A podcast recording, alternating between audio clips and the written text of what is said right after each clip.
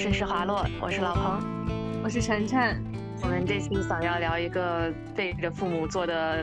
N 个决定。是的，是的。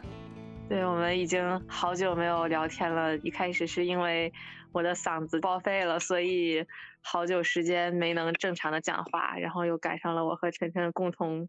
在年底进入了一个完全没有空讲话的忙碌期。我想做。律师的朋友，特别是做诉讼律师的朋友，应该懂的。十二月，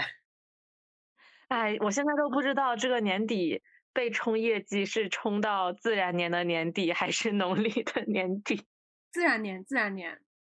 真的吗？那过了一月是会好一点，是吗？对，到一月会好一点，因为我们今天去跑执行嘛，然后执行的法官，哎，就很离谱，因为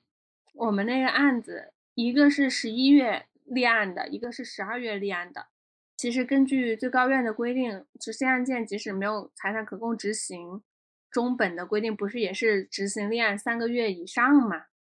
才可以终结本次执行嘛。但是他们又有年底考核，所以法院就 非让我们主动申请终结本次执行。哦，我就说我们可能会有一些别的想要去采取的一些措施嘛。包括可能希望把被执行人他不配合法院的财产报告令，他自己本人之前是有财产转移行为的，就导致他现在个人名下是没有财产的。但是其实他的财产是因为转移到给他的配偶和他的子女了嘛，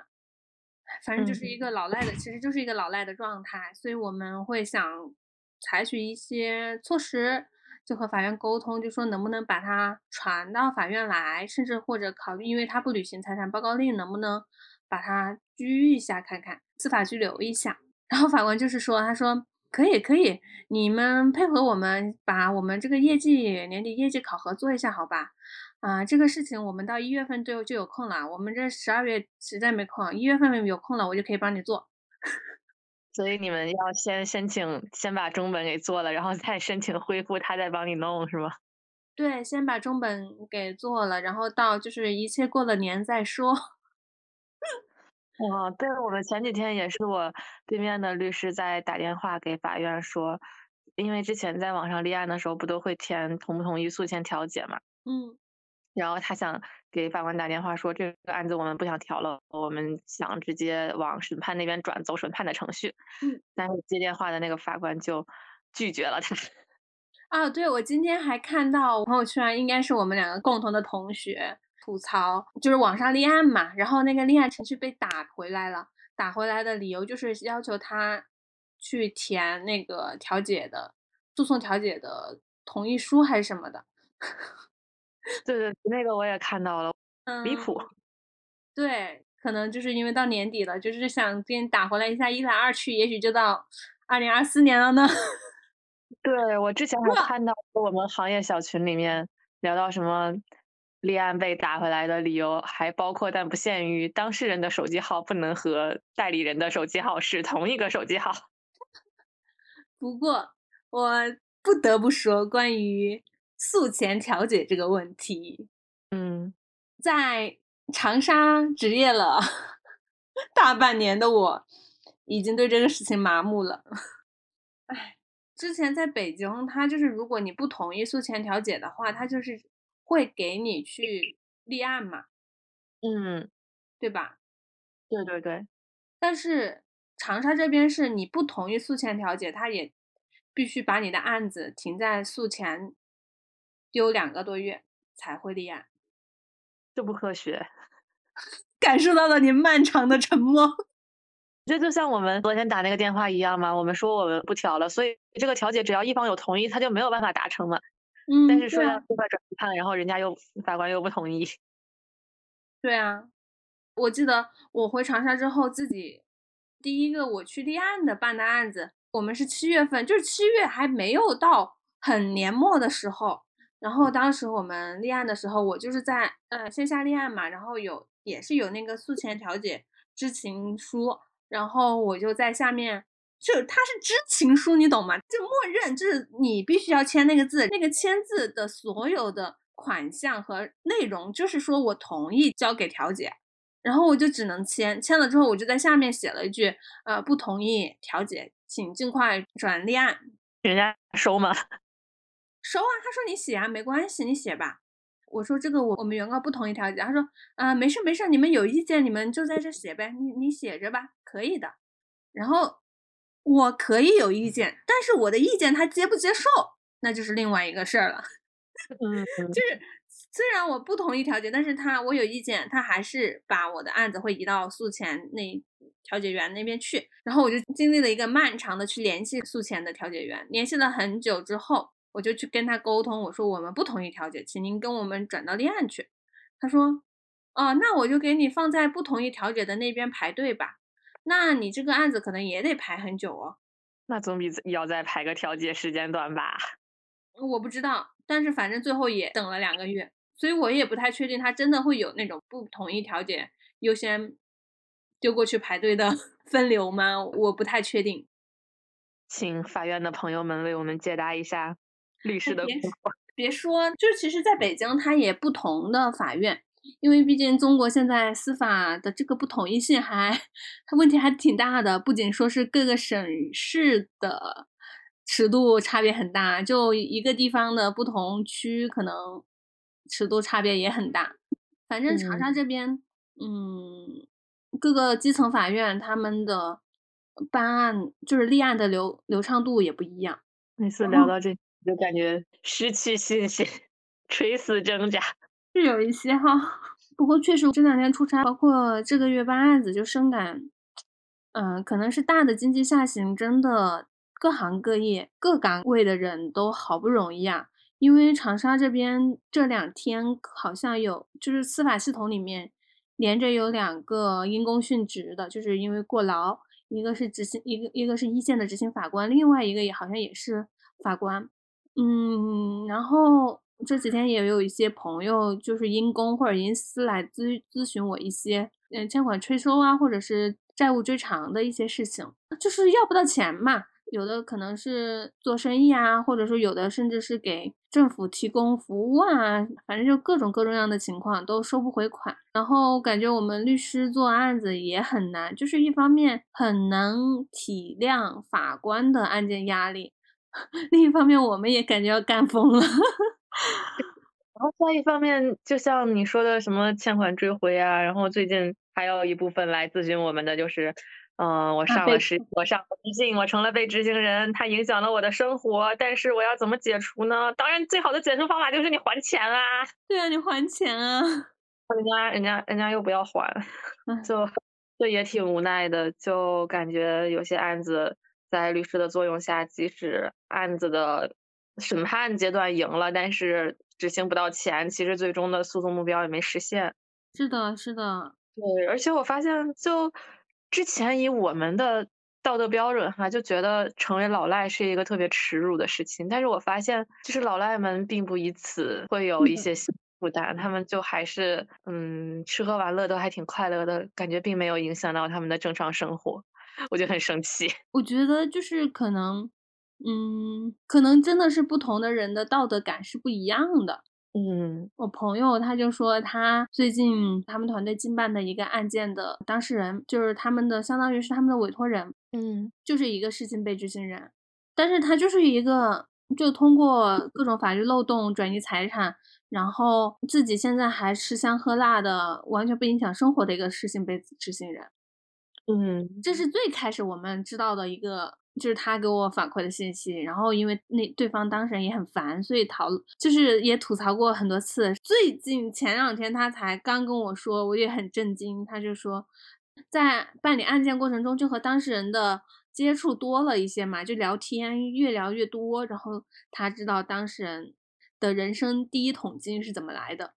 这个委托人的人生第一桶金是骗大学生去搞裸贷赚来的。啊，更不想做了，怎么办？哎，我们两个本来是想聊 一些开心的、关于购物的、背着父母的，结果一聊起工作来，发现生活不易，共同叹气。啊，真的，一说起这个来，就就就就就每次都是。对，感觉下一次我们可以嗯，聊一聊关于律师工作当中的一些这种对自己的冲击吧。就是一方面，你可能作为律师，这是你的职业，你应该去捍卫你的委托人的利益。但是另一方面，你可能真的很 打心眼的很不愿意帮助你的委托人。那我可真的太有话说了，比如说我们的大客户，嗯嗯，就是说，比如说去帮一些大的平台公司，或者说大的企业、大厂来服务，站在劳动者的对立面，去给他们 做各种为难劳动者的合规、打压劳动者的方案。唉，长叹一口气。是的，就是。我感有的时候感觉自己心里面的脑子里面的想法，其实更偏向更偏法官的角色一些，就是也不知道是学生思维还没有摒弃啊，还是怎样，就还是觉得在一个案子里面，其实大家应该。尽可能的去诚实的、客观的陈述，以帮助法官查明事实。就我也不清楚，但是我感觉目前做的很多事情，其实跟我自己的立场不太贴合。当然，站在客户和委托人利益一方，并没有错，没有任何问题，这是律师该做的。但是这个度在哪里？其实我也也没有想太明白。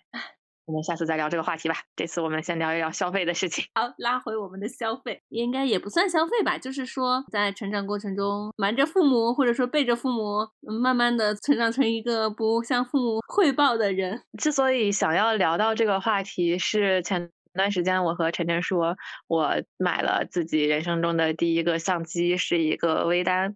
起因是有一段时间我周末就很懒，一直在家里面躺着。我可以周末两天不出门也不讲话。哦，其实就是因为那段时间我的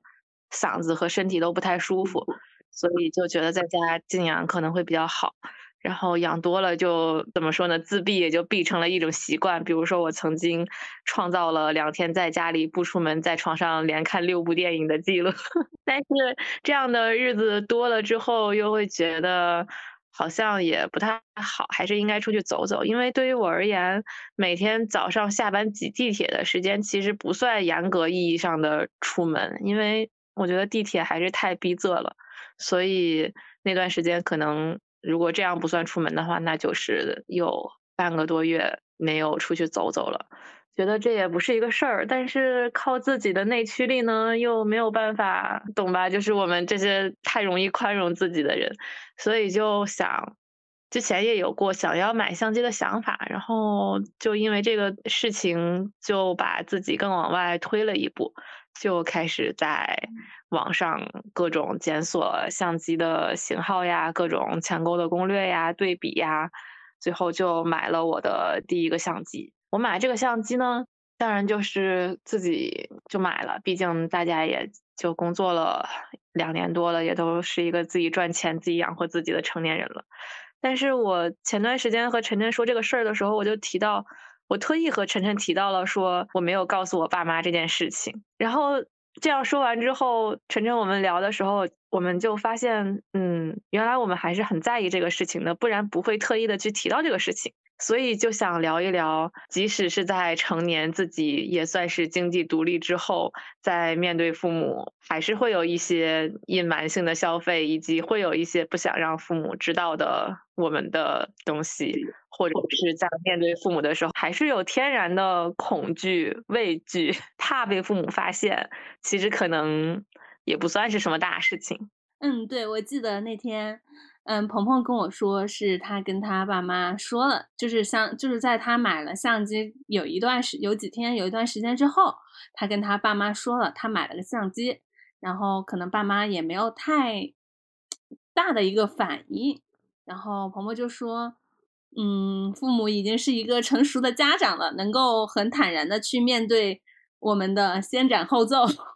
然后我就说，可是我其实我们也算成年人了，为什么明明也是一个奔三的成年人了，却还是会在这些事情上，嗯，虽然已经做到完全自己独立去决策、做很多决定、购置很多东西，但是在独立做决策的同时，又会觉得自己这个行为是没有经过父母批准的，是有一些些的不合理，或者说有些愧疚的。嗯，对我真的很容易产生这种愧疚。我想一想，可能是因为，因为我从小就是就家里的独生女嘛，所以对于自己的动向啊什么的，家里也都了解的比较清楚。我自己可能也天然的有一种向父母寻求认同、渴望被认同的。感情需求在吧？因为我和我爸妈的关系也还不错，然后从审美上来讲，我和我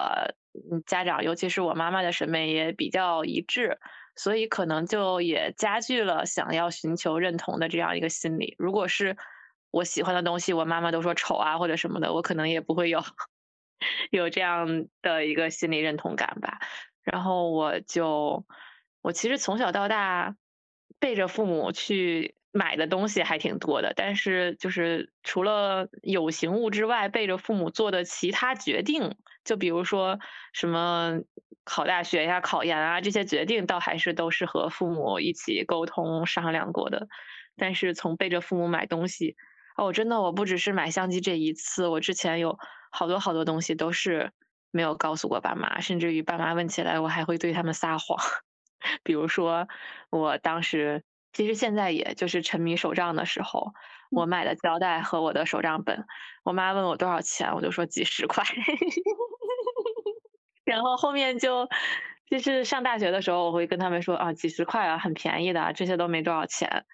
然后到了现在，可能觉得哎，在撒谎也不太好，但是说真相也不太好，我就会直接跟他们说，哎，这个价格你别问了，问了你就会生气的。是的，是的。我还有之前我印象超级深的，就是我之前也跟你讲过，就是我在大学的时候买了我的笔记本，大学毕业的时候是换掉了大一买的那个笔记本，买了一个新的。然后买新的这个笔记本呢，当时是因为我在完成大学的毕业论文，但是我之前的那个笔记本它又笨重又不好用，而且当时的嗯，就是可能自己在挑选上挑的也比较随意吧，所以整个性能都不太好，又是 Windows 系统，在我写论文的时候，它就经常会抽风的，自己要去完成什么更新，也也不会要我同意，它就自己就强行的更新。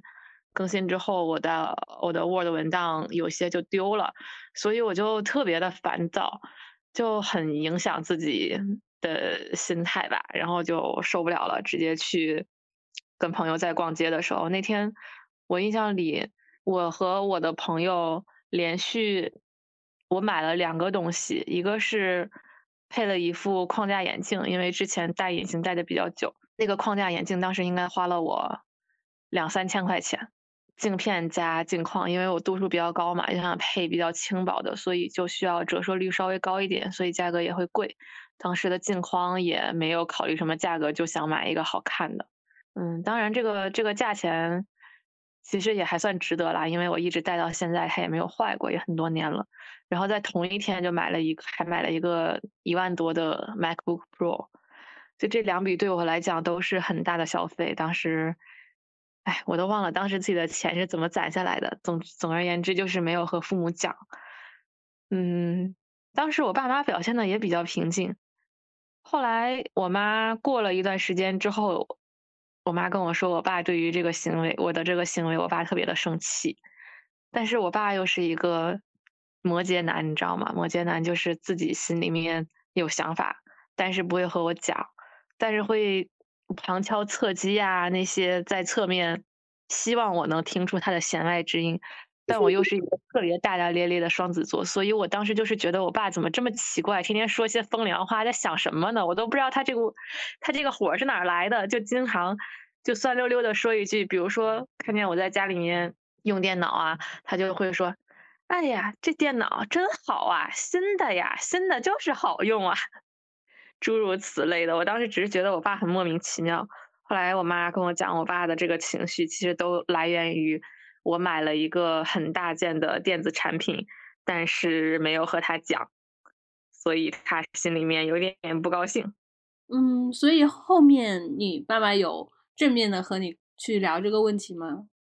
没有，我跟你讲，我爸就是我真的觉得，我作为一个双子座，我和我接触过的摩羯的男的，我就是聊不来。我爸他就是一个，嗯，很很少去坦诚和我们交流。我爸他是一个比较喜欢回避问题的中国式家长，他这个问题他也不会直接跟我讲，包括有的时候他对我可能有什么呃意见啊、建议啊，他就会跟我妈讲。我妈说你怎么不自己跟闺女去讲？我爸说我不跟他说。然后就还有一些嗯聊天聊起来，比如说我和我爸。在对一个问题产生争执的时候，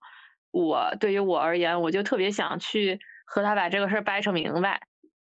嗯，就想再深入的聊一下。但是我爸这个人，他就会觉得我跟他产生分歧是产生了矛盾，而矛盾是不好的，是需要回避的，他就会很抵触，他就说啊，我们不要聊这个了，我们换个话题，我们不要说这个了，就很抗拒我继续聊先前的话题，就是很回避型的人格。嗯，对，所以就，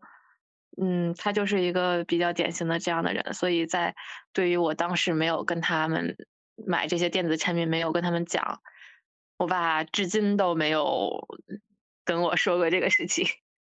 那那花女士和你说这个事情的时候，是单纯的，就是向你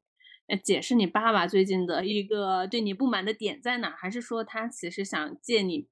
哎，你爸爸对这个事情不满？来和你沟通交流一下，对于你没有跟父母说自己添置了一个比较大件的物品这个事情呢？我觉得应该是后者，但是当时也没想那么多嘛，反正买都买了。嗯，那你们你后面和花女士有就这种事情做一个沟通或者什么吗？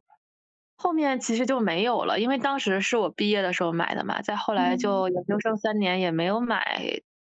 太大件的东西吧，后来这个事儿就就过去了。然后在工作之后，我就已经嗯彻底的先斩后奏了。车子买车子没有和他们讲，对吧？当时 我特别记得你俩就很冲动，我当时还发了一个朋友圈嘛，我朋友圈说想买车子，然后配了一个奥特曼的那个阿达的表情。然后我妈在下面给我评论说：“想买就买。”那个时候我们已经买完了。我给她评论说：“ 买完了。”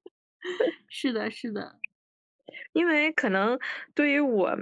对于我而言，就家就是家庭的经济状况就是一个比较平常的，也也不是什么很富裕的家庭嘛。所以，嗯，对于我和我爸妈而言，其实都对于这些东西的价格会比较敏感一点。因为因为就是我们咱们反正都是普通人的家庭嘛，父母其实过得都比较嗯节俭呀、省吃俭用啊一点啊。然后我买的这些东西，在他们看来可能就不是一些生活必需品，然后单价也不低嘛，所以有的时候我又又又怎么说呢？自己又想买，但是又很怕跟他们说了之后，会对他们有一个。心理负担，或者是对我产生什么负面的印象吧，就出于种种心理，就就等生米煮成熟饭了再说。那哎，那你在就是高中毕业之后离开父母生活嘛，就大学啊、读研啊，包括工作之后，就是比较小日常的，比如说买衣服呀，或者说冬天、夏天买衣服啊这些事情，会和父母去说吗？嗯，买小件我不会，就是如果是买。什么买个衬衫啦，买个裤子啦，这些当然不会，就最多可能是会，如果我有纠结的时候，我会比较相信我妈的眼光，我就会问她哪个好看。但是哦，但是那些就是大件贵一点的东西，你懂吗？比如说羊毛大衣啊，冬天的羽绒服啊，确实都是在我寒假的时候和我妈一起买的。嗯，对。然后我跟你讲，一直到现在，我都对这个事情心有戚戚焉，你知道吗？嗯。因为我回家的时候，有一次回家的时候，我就就就就你懂，我们工作了之后，有的时候买一件衣服不是因为它好看，而是觉得我上班的时候可以穿。嗯嗯嗯，对衣服的样式啊、精致度啊和它的材质啊，其实并没有太高的要求。很多时候也就是被也被消费主义快消那些洗脑嘛，觉得反正不贵，我就穿这么一两年，大不了我到时候丢了再买新的。但是这个和我。家里人的消费观是完全相抵的。我妈妈就是她很在意衣服的样式啊、材质啊，包括整体的价格这样一个很综合性的东西。如果这个东西她觉得它是完全不值得的，就即使一二十她也不会买。如果她觉得这个东西它就是很好看啊，料子很值啊，很值得，它很贵，她也会选择买下来。然后她，我不得不承认，他在这些穿衣啊什么上吃吃穿上都比我，呃，主要是穿吧，就比我要用心。我可能就比较糙嘛，但是我妈妈对衣服的爱惜程度啊什么的都比我打理的要更精致一点。所以消费观就是我一定要买自己喜欢的、好看的。嗯，贵一点也无所谓，然后少买几件，但是一定是要符合我要求的。嗯，但是我在工作之后可能就，哎呀，随便买几件啊，凑合着穿啊，有的穿就行了呀，每天都都这样。然后我妈看见我回家之后，她认为我买的都是破烂儿，你知道吗？她说：“天呐，你怎么灰头土脸穿着这么一身破烂回来的？你这裤子什么裤子？你这衣服是什么衣服啊？你这什么玩意儿啊？都是。”然后我就受到了打击，我就觉得，天呐，真的这么不堪吗？真的这么难以入眼吗？后来我就害怕了。之前我回家的时候没有什么负担，我就是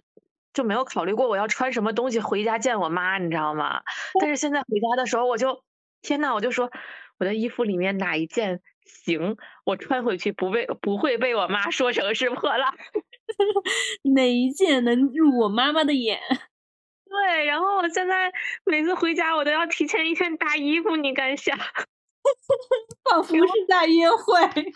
对呀，就还是就内心里面还是对于父母评价的渴渴望认同和有会有焦虑感，以及父母的这个，当然主要是我妈的这个威压，在成年后也持续的在影响着我，所以就包括在买一些。嗯，大件儿啊，羽绒服、大衣什么的时候，都是回家跟我妈一起买的。就一个原因是，这种怕自己买会出错。比如说我在北京逛街，买了一个两三千的羽绒服，回去之后被我妈说她啊，怎么这么丑？你穿上这什么东西？就是一方面是怕这个吧，另一方面可能因为自己逛街确实还挺懒得逛的，然后回家跟我妈逛街。嗯，也能逛到一起去，对衣服也能看到一起去。然后你在买衣服的时候，有个人帮你长眼，可能也挺有安全感的吧。所以我就彻底的就买买大件啊什么的都放弃自己挣扎了。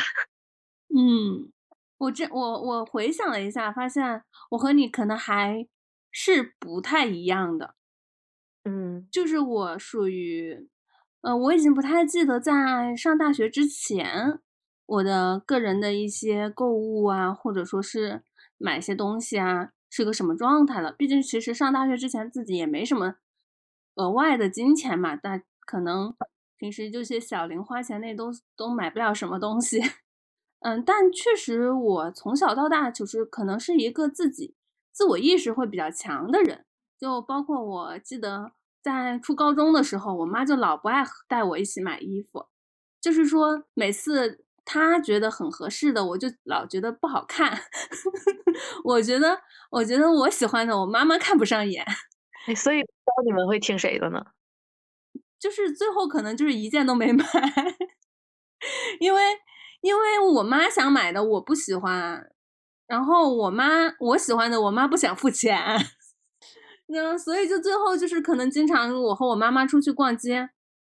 就买不到什么东西，就是如果是就是要给我买东西的时候，基本上逛街会买不到什么东西，所以我我妈以前就老就是比如说以前小时候，嗯，一般特别是像过年的时候嘛，过年前会去买逛街买新衣服嘛，特别是因为，嗯，过年的买的衣服可能也都比较稍微冬天的衣服都会稍微贵一些嘛，夏天都没，嗯，都还好。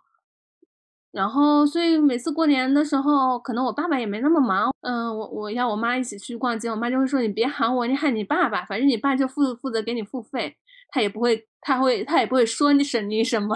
然后可能是这样的一个，就是我从小和我妈妈在就是买东西这方面，她并没有压倒性的去训斥我，或者说是规训我，或者说是她在我这里取得了绝对的父母的权威。嗯，对，然后再就是第二个，就是我在上大学之后，是因为家里也是很普通，也是很普通的家庭嘛。但是我爸爸妈妈他们对我确实是因为也是独生子女，确实也是基本上是给尽我尽了他们自己最大的一个爱给到我。嗯，我我在上大学的时候，我爸爸妈妈他们就觉得不希望我老是每个月的去和他去说生活费这个问题，所以呢，上大学之前他们就主动的跟我提，就是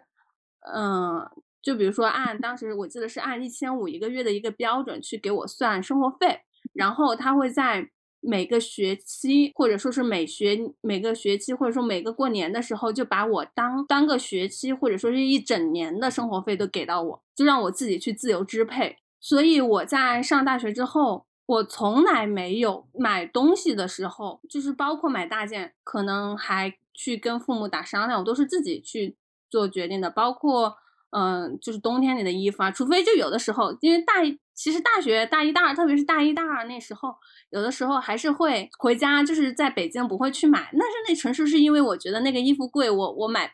我不想自己掏钱，我就会过年回家的时候再去喊我爸妈陪我一起逛街，去买大衣啊，或者说羽绒服啊什么。其他的反倒很多都是自己去。就我，而且在买东西这方面，我可能买完了也不会跟我爸妈去说，就是比如说不会去说啊妈，我今天花钱买了一个什么东西，或者过一段时间跟妈说，哎妈妈，我我新买了一个什么东西。嗯，我想了一下，我的我的 iPad 是我大三的时候自己买的。然后我的相机是我也是我大四上学期的时候自己买的。然后我想就想这种电子产品嘛，我的相机还有我的拍立得，反正都是大学时候买的。但我买完之后，应该都没有跟我父母说过，就是从来没有正式的跟他们说过。他们只是在我在我的就是在我过年回去的时候，在我的东在我的物品里面看到了这些东西。他们也没有问我，就没有问我，哎，你这个东西是什么呀？你这个东西多少钱买的呀？我我和我我和我父母基本上已经现在形成了这样一个默契，他们不会对于我身上或者是我的物品里面多出来的任何东西去关心这个东西我什么时候买的，以及这个东西它值多少钱。哦，我爸妈我爸妈还是会问的。这个事情，我觉得我爸妈他可能不是不关心，甚至包括当时我们。买单车之后嘛，不是发了嘛，然后我妈我我爸爸就说，就是说，啊，问我那个我单车多少钱？我爸爸其实也问了，然后呢，我妈说，我就说你别问。我妈后面在在后面在和我聊天的时候，他就说你爸老问我你那个单车多少钱买的，他让我问你。我说他问着干嘛呀？他又不给我报销，他要报销的话，我就告诉他多少钱。就就这样拉扯回去了，所以就最后也没有，我爸妈就是后面也就没有问了。所以我觉得可能就是我爸妈他也并不是说对我的事情，毕竟我是他们嗯的独生女儿，他们其实也很很关注和很关心我，所以他们并不是说对我身上发生的一些事情，或者说我购置的一些东西没有好奇心，以及不想关心，就是完全不关注、不关心、不 care 的状态。其实他们是。应该是想关心的，只是他们被迫的接受了我的这种，你们别问别管。因为其实除开买东西之外，我当时你提到的时候，你你在给我说对于这种先斩后奏的心理很紧张。我我第一我当时就说我们可以聊一期，然后我说不仅是背着父母进行的消费嘛，还有说比如说背着父母去。做的决定啊、决策呀，或者说是呃，不能说背着吧，可能很多事情都是先斩后奏，因为你后面父母总会知道的一些决定、决策呀，或者说旅游啊这之类的。因为我也是想到，当时其实我就是想到自己，嗯，我从大学的时候，大学暑假决定去实习，就是我暑假决定不回家，要留在北京实习，还有大像我大三的时候决定。嗯，去报哪几个学校的保研的夏令营，然后在我大学大三、大四上的时候，决定我放弃保研，我要去考研，然后到我决定去考哪个学校，到我 最近的，比如说今年决定要回长沙，我要辞职，所有的这些决策，我都没有跟我父母提前商量过，出就决就是可能回家这个事情。在回之前也告诉了他们，但是其实那也真的不算商量，因为我其实当时已经把这个事情已经想清楚了，想好了。嗯，其他的事情都是属于我可能已经定下来或者定的差不多了，就去跟他们说这个事情，然后去跟他，但当然了，也不是一个简单的通知，不是说就一句话，我就会跟他们说我要去干嘛，我为什么会这样想，我想了很哪哪几个方面的事情，就会把我的一个想法和我的理由去跟他们说，但是。可能真的也不是去商量、去征求他们的意见，一般都是去定了。包括当时我在，呃，决定考研报考学校的时候，我妈妈也和我起过争执。她试图的去建议我去报武大，因为家里有亲戚在武汉，嗯，也在嗯武汉的高校里面会有一些比较熟悉的人吧，所以当时也一直想去让我去报武大。那但是我也，嗯。反正就是一意孤行，不不闻不问。然后再就是，我想回想了一下我大学期间的，呃，旅游，还有 研究生期间的旅游，还有工作之后的旅游。嗯，我其实前两周不就已经决定了元旦我要出去玩嘛，因为正好有朋友是三十一号过生日，然后我们也很想去去川西，行程基本上也大致敲定下来了。然后在前两天，我爸妈，呃，因为最近工作都特别忙，没有时间跟他跟他们去联系。那他们在问联系到我的时候，和他们打电话的时候，我就说我元旦不回去啊，我元旦要出去玩儿。这一次还属于因为我在长沙，离家很近，所以我元旦需要去提前的告知他们我元旦的计划。但是在以往我在北京的时候，就是属于天高皇帝远的时候。我有我的可能很多次旅行或者说出行计划，我爸爸妈妈都是在我出游之后才知道的。但是对于这个事情，对于旅游出行这一块儿，我很清楚我自己在读书期间或者说刚工作的时候为什么不去告诉爸妈？因为父母会担心我，他们确实会很担心我。虽然他们知道我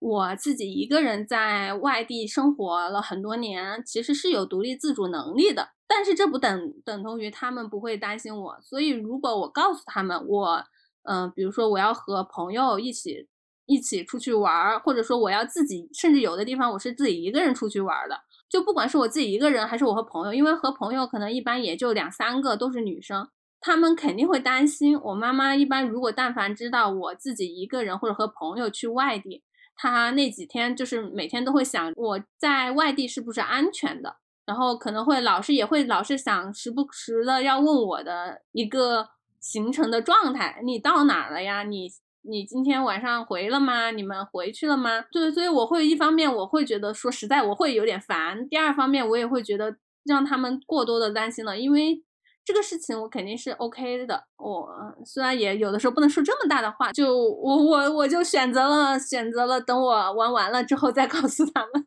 嗯，我在旅游上跟你有一点像，但我也不会跟家长去商量这个事情。但我一般都是做好决定之后通知他们一声，倒是也不至于。嗯，我是不会在去了之后再跟他们说，但是当然也也都有个例哈。我我甚至有去了之后，现在都没有告诉过他们的。对对对，也会有一些特例情况。之前的旅行，其实一开始父母对我也不是很放心，因为他们就从小就认为我这个人，嗯，脑子比较简单，想的太少，然后很容易相信别人，就是那种走走出去就会被被人拐跑的小孩。就就这这就是我在父母中，反正就是一个没什么心眼儿的一个傻姑娘的这样一个印象。然后其实一开始就是因为我选择了去离家很远的广州去读大学嘛。嗯，然后有一天，嗯，我就跟我爸妈说，就一个周末，他们问我在哪儿，我说我在深圳玩呢，然后他们就就急了，你知道吗？他说去深圳了，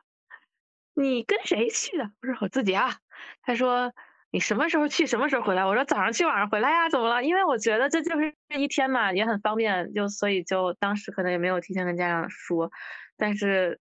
我父母当时应该是经历了一个情感暴击。最后说服了自己，就是太远了，难道我们还能过去把他抓回来不成？对，可能就是我感觉我父母就是在一次一次的情感暴击当中，慢慢的接受了这孩子我管不住，因为那天因为那天我和我和我爸妈就打电话就视频的时候，我说我说我元旦不回去啊，我因为我肯定要跟他们说，因为毕竟在长沙离得太近了，他们可能还是做了我元旦会回家的计划，或者说是期盼的，所以我就说我元旦不回去啊，我元旦要出去玩儿。然后我我妈就说你你现在是去哪玩呀？这大冬天的哪哪都冷，然后又嗯现在甲流啊什么的都特别严重。然后我就说嗯 我去川西，我想去看雪山。然后我爸爸就说你去干嘛呀？你别去，有什么好去的？嗯，就是说不安全嘛，什么这这种就是又把这些父母的担心去说了一遍。然后我妈就说就怼了我爸一句。哎呀，你别管他，你让他去吧，你让他去玩玩吧。你再说了，你管他，你管得住吗？是的，是的。但是我跟你有一个不太一样的，就是在其他决定上，你说到你的嗯报夏令营呀、考研啊、考哪个学校啊、辞职啊这些，也都是自己做好了决定再和父母讲的。我我其实我都已经，因为我是没有经历过那个报夏令营这个事情嘛，然后我当时在考研上，其实我都忘了我有没有跟父母商量过了。嗯，学校可能是我当时自己选的，然后除了贵校之外也有其他的选择，但是其实我现在都已经想不清我为什么报了贵校了，可能就是一时情感冲击吧。应该也不是跟父母商量完了之后，父母劝我报的。其实觉得，因为后来后来我妈考我考完之后跟我妈聊天的时候，我妈跟我说，她说我当时就是完全都没有做过你能够考上的准备。我妈说，在我心里，我其实特别想劝你劝你换个别的学校，因为我觉得你肯定考不上。我爸妈也是。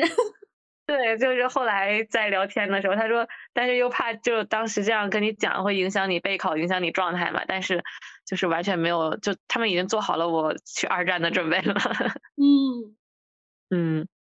应该也没说。但是我最近就很纠结，我也也不是纠结吧，就是其实一直有在打预防针，就是关于工作调整的问题。我会经常性的想要问他们，我能不能回家做全职女儿，然后经常性的确认你们是不是真的没有在骗我，你们真的不是什么有家业需要我继承的吗？哎，就是在 在工作上，一个是一个是要不要辞职，一个是什么时候辞职，要不要裸辞这个事情，其实我还挺纠结的。嗯嗯。嗯，我没有想好，然后也跟父母谈过这个问题，但是我爸妈对的对我的态度就是，他们一直都他们的好处哈，就是一直都很尊重我的选择，他们也不会去干涉，就只是会跟我说这份工作你做的不愉快，你就不要再干了。至于至于就是养你的问题，你你离职个。一年半载，你去你来家里面休息一段时间，或者你想要怎么调整一下自己的心态，肯定是还是生理跟心理上的健康是最重要的。他们也不会去给我什么压力，但是也不会帮我做什么决定，也没有太太多太其他的意见了。但是有的时候我会因为这个而，因为我自己本身就不是一个立场很坚定加执行力很强的人嘛。然后我有的时候会觉得我爸妈这样没有给给我任何压力，确实没有，但是又有另一种压力，你知道吧？就 A 压力没有了，但是又有一种 B 压力出来了。嗯，有的时候我我我觉得不应该这样想，但有的时候我又会羡慕一些就是父母把孩子的人生安排的明明白白的那种，就包括把对象都安排好的。在我自己，因为我知道我自己不是那么那么一个主见强的人的时候，我有的时候会比较羡慕，嗯，那样的一个关系，就是你你也不用去想什么，我我作为父母，我把你的每一步路都安排好。当然，我这样的朋友也有烦恼啊，就是被被父母安排的太明白了。对，父母的管控力太大了。对对，就是怎样都会有都会有烦恼吧，而且那在被父母安排的很明白的朋友跟他们聊天的时候，他们的一个纠结也是承受了父母太多无私的爱，所以也在就不知道要怎样去回报父母和满足父母的期待。就可能在自己接受了这些爱之后，在个人的一些问题上也要有所牺牲，去来回应父母对他的期待和付出。所以就，哎，就就都是双刃剑吧，只能说。是的，哎，你别说，我们那天想到这个话题的时候，不就说去。呃，一些网站上去搜瞒着父母 做的一些事情嘛，其实会有很多各种各样的嘛。我看到一个特别有意思的，就说，嗯，说他们他刚知道一个阿姨瞒着爸妈假装上班了半年，说阿姨大概五十三岁左右，四十五岁的时候厌倦了上班，在单位某国企办理了内退，然后每个月大概四千多的退休金。但是他爸他妈妈属于比较粘人的那种，如果知道他退休了，就会天天让他去陪着妈妈，所以他瞒着爸妈，他内退了八年，一直瞒着爸妈，每每天都是去假装上班，就是这个问题，你像我们去有一些内心的纠结或者去讨论。因为他真的不是一个个例的案子，可能就是东亚的父母的关系、子女的关系就是这样。你看，即使是五十三岁的阿姨，还是会有事儿瞒着爸妈不敢说。就是即使自己已经是一个中年人了，自己已经是别人的爸妈了，甚至可能如果年轻就是子女生育早一点的话，可能都是别人的奶奶了。但是对上在父母面前还是一个小孩子的心态。哎，或者说不得不说，也是一种。避免矛盾的智慧哈，对，其实我觉得现在，我现在越来越觉得很多事情没必要说那么多。就是之前我有个朋友，因为他他妈妈也是就是管控控制欲特别强的，然后呢，他妈妈就对于她和她男朋友的恋爱的进展，或他们两个人交往的一个状态，甚至于他们这一周他们的一个感情感情的维系情况。都需要了解的非常的清楚，就是老师会问他，你们两个啊，今天出去吃饭了吗？或者你们俩约会了吗？或者他有给你，或者说是我朋友，如果说他身体不舒服，他就会立马问你男朋友知道吗？你男朋友过来陪你了吗？救命！对我朋友他是不堪其扰，他对他父母很烦，但是呢，有的时候我又是我，他和我说的时候，我后面也会说，我说你为什么每什么就是你为什么会主动的把你和你男朋友。去交往的，比如说我今天去和我男朋友约会了的这些事情，都要去跟爸妈说。就是你说的多，所以他必然就会想知道的多。你你你提了这个话茬，他肯定就会想想了解更多。然后你这次提了，你下次不提，那父母会觉得你为什么上次跟我说了，这次不跟我说了？我现在也会 觉得，有的时候是一种减少矛盾、解脱自己和解脱父母的一种。智慧吧，其实有些事情也没必要事事事都知道。哎，对，但但我感觉就到了我们这个年纪，跟父母其实讨论的，嗯，平时聊天其实也没有那么多大事儿可以聊，更多的就是分享一些琐碎的日常。这个倒也是喽。嗯，哎，所以我尽管在。买东西啊，当时也没有提前跟他们讲，甚至事后也没有讲。但是反正跟父母聊起来的时候，最后还是会跟他们说，就说嗯，我已经买了，给你们看看，然后告诉你们一下，这样。因为有的时候就是不知道要说什么了，然后嗯，就父母分享一下他的最近，那我也就分享一下，然后就也就顺带着就分享了。至于父母心里面。还有没有情绪上的问题？那他们不跟我说，就让他们自己消化一下吧。父母也得作为一个成熟的父母。是的，哎，嗯，你会觉得在自己工作之后，经济上稍微的独立了一些之后，对于自己更加自我的一些行为的愧疚感少了一些吗？哎，我真的不知道要怎么回答，因为我。因为我从来就是就是一个不太出格的人，你懂吧？就感觉我也没有做过什么太出格的事情，所以也没有因为经济独立就减少什么愧疚感。最多的就是我买东西上的愧疚感没了。就其他你说，就是感觉自己从小到大一直都是扮演着一个什么好学生啊、好女儿啊、好下属啊、好同学啊这样一个这样一个角色，就也没有做过很出格的事情，然后对自己的什么什么道德感啊、什么束缚啊、什么愧疚心啊又很高，你知道吧？所以就就别的没什么，可能唯一唯一出格的算不算？就不太想谈恋爱，不太想结婚。社会下算是一个出格的事情。但是这个事情妈妈也知道，对啊，这事情妈妈也知道，爸爸也知道，就让他们消化一下吧。就这个东西就是强求不来的呀。嗯，当然我已经很早就开始给爸妈洗脑了，就是从早就开始下毛毛雨，然后下的应该应该他们常年的都比较湿润吧，应该能接受这个事情。但是觉得你像说太出格的，嗯，其他出格的事情好像就没了耶。你有吗？我好像也没有什么。我只是，我真的没，本来也就没有什么出格的事情，对，然后，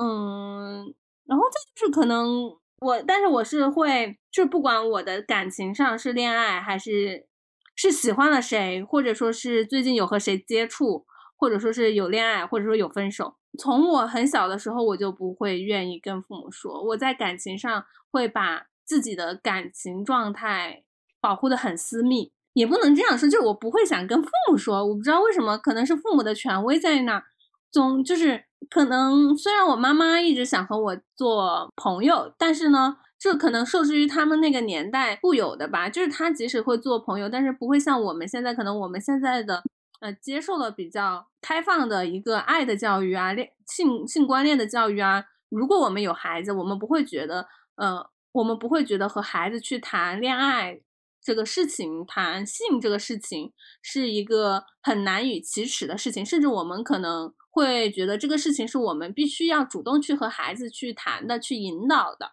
去和他聊的事情。但是，可能我们的父母在我的小时候，我妈妈她即使想说想和我做朋。做一个知心的好朋友，但是他不会主动的和我去谈这个事情，甚至可能我们去聊这个事情的时候，他会努力的去规避掉这些事情，甚至在我已经成年，已经二三十岁的时候，我们去再去谈恋爱啊，谈婚姻啊，他还是会以一种，嗯，很明显会想去避开一些比较敏感性的话题，包括性关系啊，或者说是。避开一些婚姻上比较丑陋的一面，包括一些家庭的出轨啊、暴力呀、不幸的婚姻啊这些话题去谈。他和我谈的，就感觉在和小朋友去聊童话故事一样的那样，想和我去做这样尺度上的去交流。嗯，造成了我可能对于感情上的问题和父母是没有一个，嗯，就是没有一个交心的习惯，所以。我从小，从我最开始谈恋爱到后面，我的所有的亲密关系的，不管是喜欢、恋爱还是分手，都不会跟父母说。我父母对于我的 感情状况一概不知，他对于我的感情的认知还是在停留在我高中时候，他自己翻我的翻我的东西，翻我的日记和我男朋友给我的写的情书而发现的那一段恋爱故事。我觉得这个事情我也很难改变，我也觉得我也没必要去非要去调整，以及我跟我妈爸妈也说过，我爸妈有时候他我妈妈以前也问我，就是说，哎，嗯，你之后还谈过哪个男朋友啊？我说你问那么多干嘛呀？那我说反正又没有到结婚，等到结婚的男朋友就会带回来给你看呀。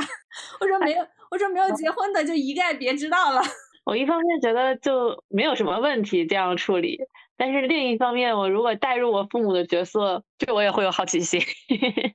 是的，就是，那是因为之前天高皇帝远嘛，嗯，再加上确实恋爱的恋爱的故事也不多，就是也都很很寡淡，也没有什么轰轰烈烈的，闹得人尽皆知，PDF 传传遍全网的，那样就更不想跟父母讲了。哎，别其实也有。我记得之前我们学校包丽的那个事事件出事出现的时候，然后我我朋友他妹妹就去跟他妈妈去主动的挑起，说了一段她在国外被在国外留学的时候被当时国外的男朋友给嗯就是 PUA 或者说伤害的比较厉害的一段感情经历。对父母来说接受起来其实也挺不容易。我发现很多东亚父母。特别是家里是女儿，就是特别是女儿是从小到大就比较优秀的那种听话的乖乖女的形象那个女儿，他们父母对于女儿会谈恋爱，女儿会甚至可能在恋爱当中会经历到很多比较不美好的事情，处于一种非常震惊、无法接受的。这不得不说，就让我想到 前段时间的电影《涉过愤怒的海》，其实也是有这样的一个。情绪或者说是内核在，就是在父母眼里，可能因为我们始终都是子女的角色，所以在父母眼里始终都都没有长大，就没有放到一个横向的坐标上去看我们。对，我觉得其实，在父母的尺度上，他们也是有这样的问题的，就是他还没有觉得你是一个快三十岁的人，嗯。没有说我们和父母其实都是成年人了，然后没有在这个角度上去看问题，然后反而就是还是要在父母子女这样一个就权力不对等的。我会觉得父母父母想和你做交心的朋友，但是他有的时候难免不不自主的，就是以父母和子女的一个角色来去对谈你们想去聊的问题，嗯，而不是说以就是平等的成年人。但是当然了，至少我从我父母这边来看的话，其实他们也是在努力的在调整和适应。嗯，我我父母应该也是这个样子。对，我之前之前聊天的时候，因为今年去看了演唱会嘛，我爸妈就特别不能理解为什么要去看演唱会。对，因为我其实我觉得父母他们身上，就比如说我们说原生家庭的问题也好啊，或者说父母身辈的问题也好啊，其实我觉得不是他们。个人自身的问题就是一个时代观念的不一样，因为可能对于他们来说，他们的父母还有他们父母的父母，在整个的人生阶段，因为以前中国都是比较传统的、比较严格的宗族制嘛，在整个的人生阶段，父母就是一个大家长的形象，然后到他们这辈。嗯，因为我们这种九零后、零零后，慢慢的思想崛起起来了。用我爸爸的话说，不知道你们每天在想些什么，然后就自我意识觉醒之后，就成年了二，三十岁了，就就觉得自己不是父母的小孩了啊，或者说是在很多嗯个人问题上就不是父母的小孩了。我我我有自己决定的权利，你父母不要干涉我。对于父母来说，他们可能也确实很难很难一下去接受。有的比较开明的父母也可能快，或者说慢慢的接受来了。然后对于我们这些新兴的一些事物，啊，比如说演唱会啊这种文娱的消费啊，对于父母来说可能也很难接受，因为他们小时候吃不饱穿不暖的，嗯，现在好不容易实现了一个。物质上的满足，但是还是会在消费观念上，还是会觉得你这些一个水响都没听到的东西，为什么要花那么多钱？嗯，对，就是人家不就是在那唱几首歌吗？然后你就要一晚上，你就要花那么多钱过去。对啊，你在家不能听吗？对啊，就是会这样。我唯一没有跟我爸妈说过的行程，就是我去上海看演唱会那次。花女士马上要知道了。嗯，我这期不会分享给他的。是因为，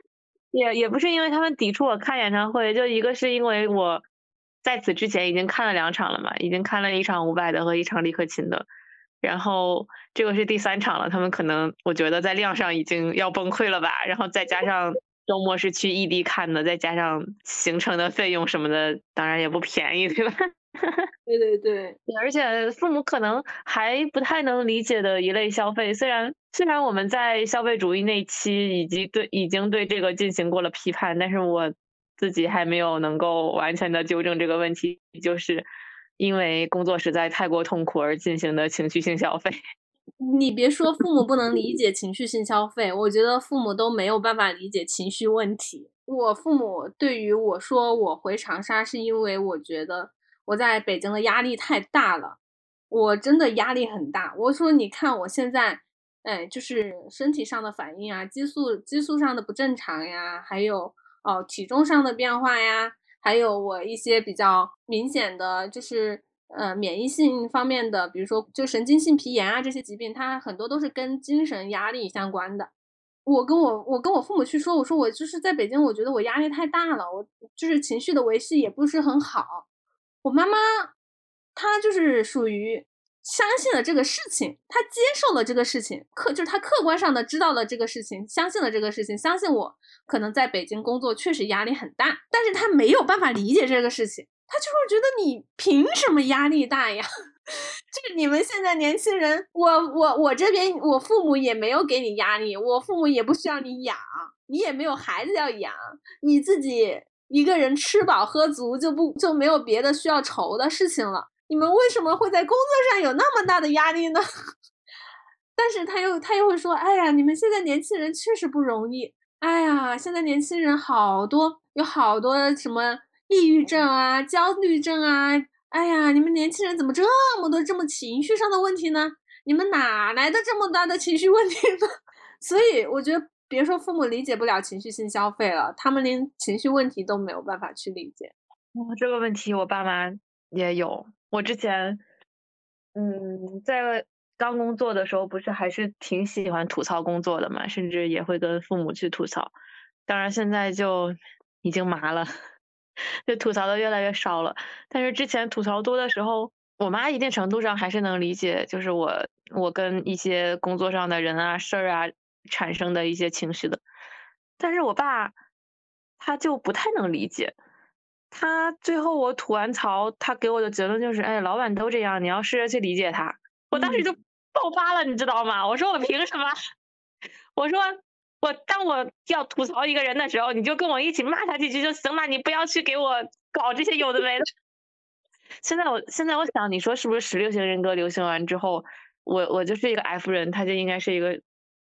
I N F I S T，他应该是 T 人。我我就会很强调自己的感受，然后我爸就是你你要去怎么做，你要去理解他，但是我根本就不想也不会理解他呀。然后当然了，我我们两个有了这个矛盾之后。是我选择了没有说服他，我说我们不要聊这个话题了，你不要再跟我讲了。就怎么说呢？工作之后其实自己也没那么快乐吧。包括在不工作的时候，我也不是一个就很符合我们双子座精神分裂的特征吧。有的时候挺高兴的，但有的时候又又没有那么高兴。有的时候就是会觉得生活没什么意思，觉得活着很没劲，觉得。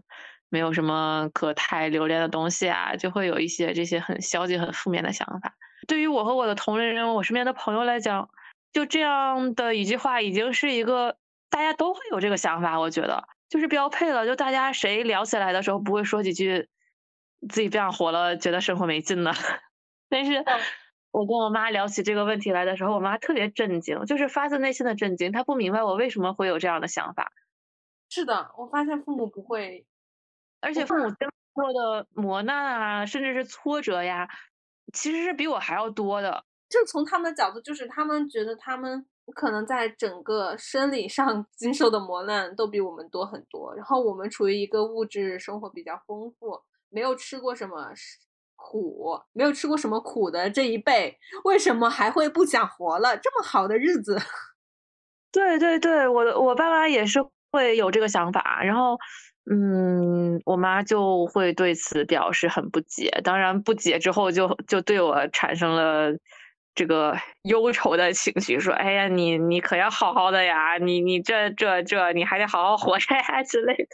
聊着聊着就从一些背着父母做的决定开始揪因，最后就揪到了一些亲子关系的问题上吧。对，其实感觉还是。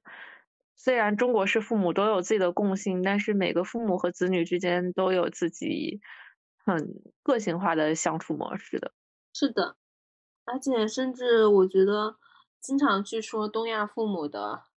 嗯，特别是现在可能这几年啊，大家把东亚父母啊，还有原生家庭啊的批判，就作为靶子去批判，批判的特别多。但其实啊。不能说有些批判批判没有错啦，就是在在整个制度层面，或者说大的社会层面，嗯，或者说历史文化层面，我觉得也有些批判也不能说错，或者说是批判的很对，呃，但是呢，具体到个体层面的话，嗯，就是虽然可能我们在说父母这样那样，但是不可否认，很多父母个体层面来说，父母对孩子的爱真的是非常无私的。我常常觉得我。根本做不到这样无私的去爱一个人，所以我不配做父母。我做不到，而且我有的时候会有点惧怕，我会成为这样无私的人。我指的是真的愿意为了另一个人去牺牲自己更好的生活条件，这样。对，因为我真的觉得我可能做不到。包括我前两天还就是有看，就是关于小猫的段子嘛，就大家就说，就是小猫教会你爱。就是你养了小猫之后，你才懂什么叫无私的爱。你不会因为小猫不吃粮而怪小猫，你只会反思自己是不是没有买好东西。然后我就说不，我不会。我家仔如果不吃我给他喂的粮，我要把他臭骂一顿。然后我就说，我就反思之后，我就说完蛋了，我真的不是一个能够无私爱一个人的。我有的时候就是，虽然我自己不是心里真的是认同，就是可能有的时候回家是在和小猫开玩笑，但是确实我下班比较晚的时候回来的时候，我一开门，我家猫就在门口等等着我嘛，我就会哭兮兮的和它说：“说宝宝呀，妈妈为了你加班到这么晚，你你看妈妈容易吗？要不是养你的话，妈妈都不需要加班这么晚。”你这样电视剧里是要被骂的。是的吧，是的吧，我就是，就特别反思自己，这样好像别人家养小猫不这样，但是我这样，然后我也深知还好它只是一个小猫，如果我这样去对孩子的话，给孩子造成的心理影响肯定是很大的。还有我之前说过什么，别人家猫，你再看看你，是的。我说宝宝呀，你看看别人家的猫脸这么圆，你吃了那么多粮，为什么还不长？我不长又不是我的错。哎，就是在养小猫的过程当中，我也确实会发现，我可能，可能，可能确实有一点点的自私。我是不是很难做成一个无私的父母？我如果站在父母的角度，我我觉得大多数，甚至于百分之九十当了父母的人都会说。等你有了孩子，你就知道了。可能可能是吧，可能或者说作为父母，他们在，特别是作为母亲在孕育孩子的过程中，激素给他的影响真的很大。嗯，哎，我们今天也聊了很长时间了。嗯，那我们今天就先聊到这里。如果没有让父母知道的小秘密，希望我的妈妈不要听这期了。好的，这一期就作为我们两个闲聊的。小秘密也就收收藏在那儿了，发出去也不去公开的宣传，看谁听到谁听到吧。好的，听到的都是有缘分的人喽。对，然后关于父母的问题，我们聊今天聊了一些，但是其实我们之后也在想，在某一次去系统的、深入的去聊聊我们两个对于爱这个问题的疑惑。嗯，至今都还是疑惑的。就虽然已经快三十了，但是猛然间发现自己仍然是一个不懂什么叫爱的人，就很焦虑。是的，嗯，那我们下一期再聊这个吧。好的，拜拜，拜拜。可能是二零二四年见了。的，那我们就先祝大家二零二四年新年快乐，身体健康，万事如意。好，打板，打板，拜拜。